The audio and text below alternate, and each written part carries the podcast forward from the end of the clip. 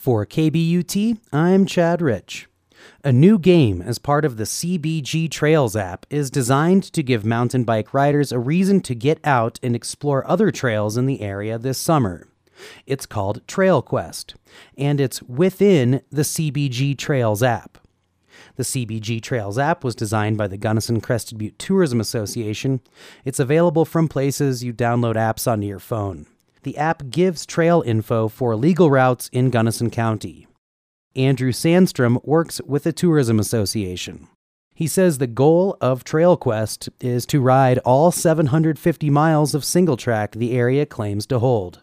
TrailQuest is an add on to the app that it will actually record your rides as you do them. Each unique mile of trail that you ride will add up in a race to 750 miles of single track in the Gunnison Crested Butte Valley.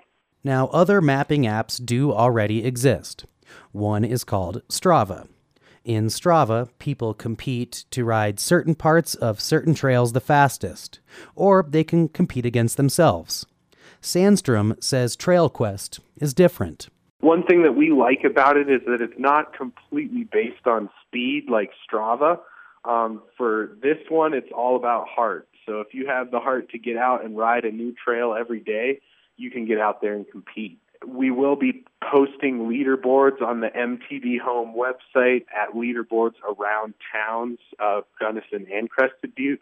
So it's just going to hopefully create some lively conversation and, and get people trying trails they've never tried before and getting people, especially visitors, to ride trails they've never explored before is one way to spread out the impacts of recreation. When large numbers of people all want to ride one trail at one time, say Trail 401 in July, that desire to ride in that area creates problems, from resource damage at user created parking areas to a diminished experience when you're riding what feels like a clogged trail. Dave Ochs is the director of the Crested Butte Mountain Bike Association.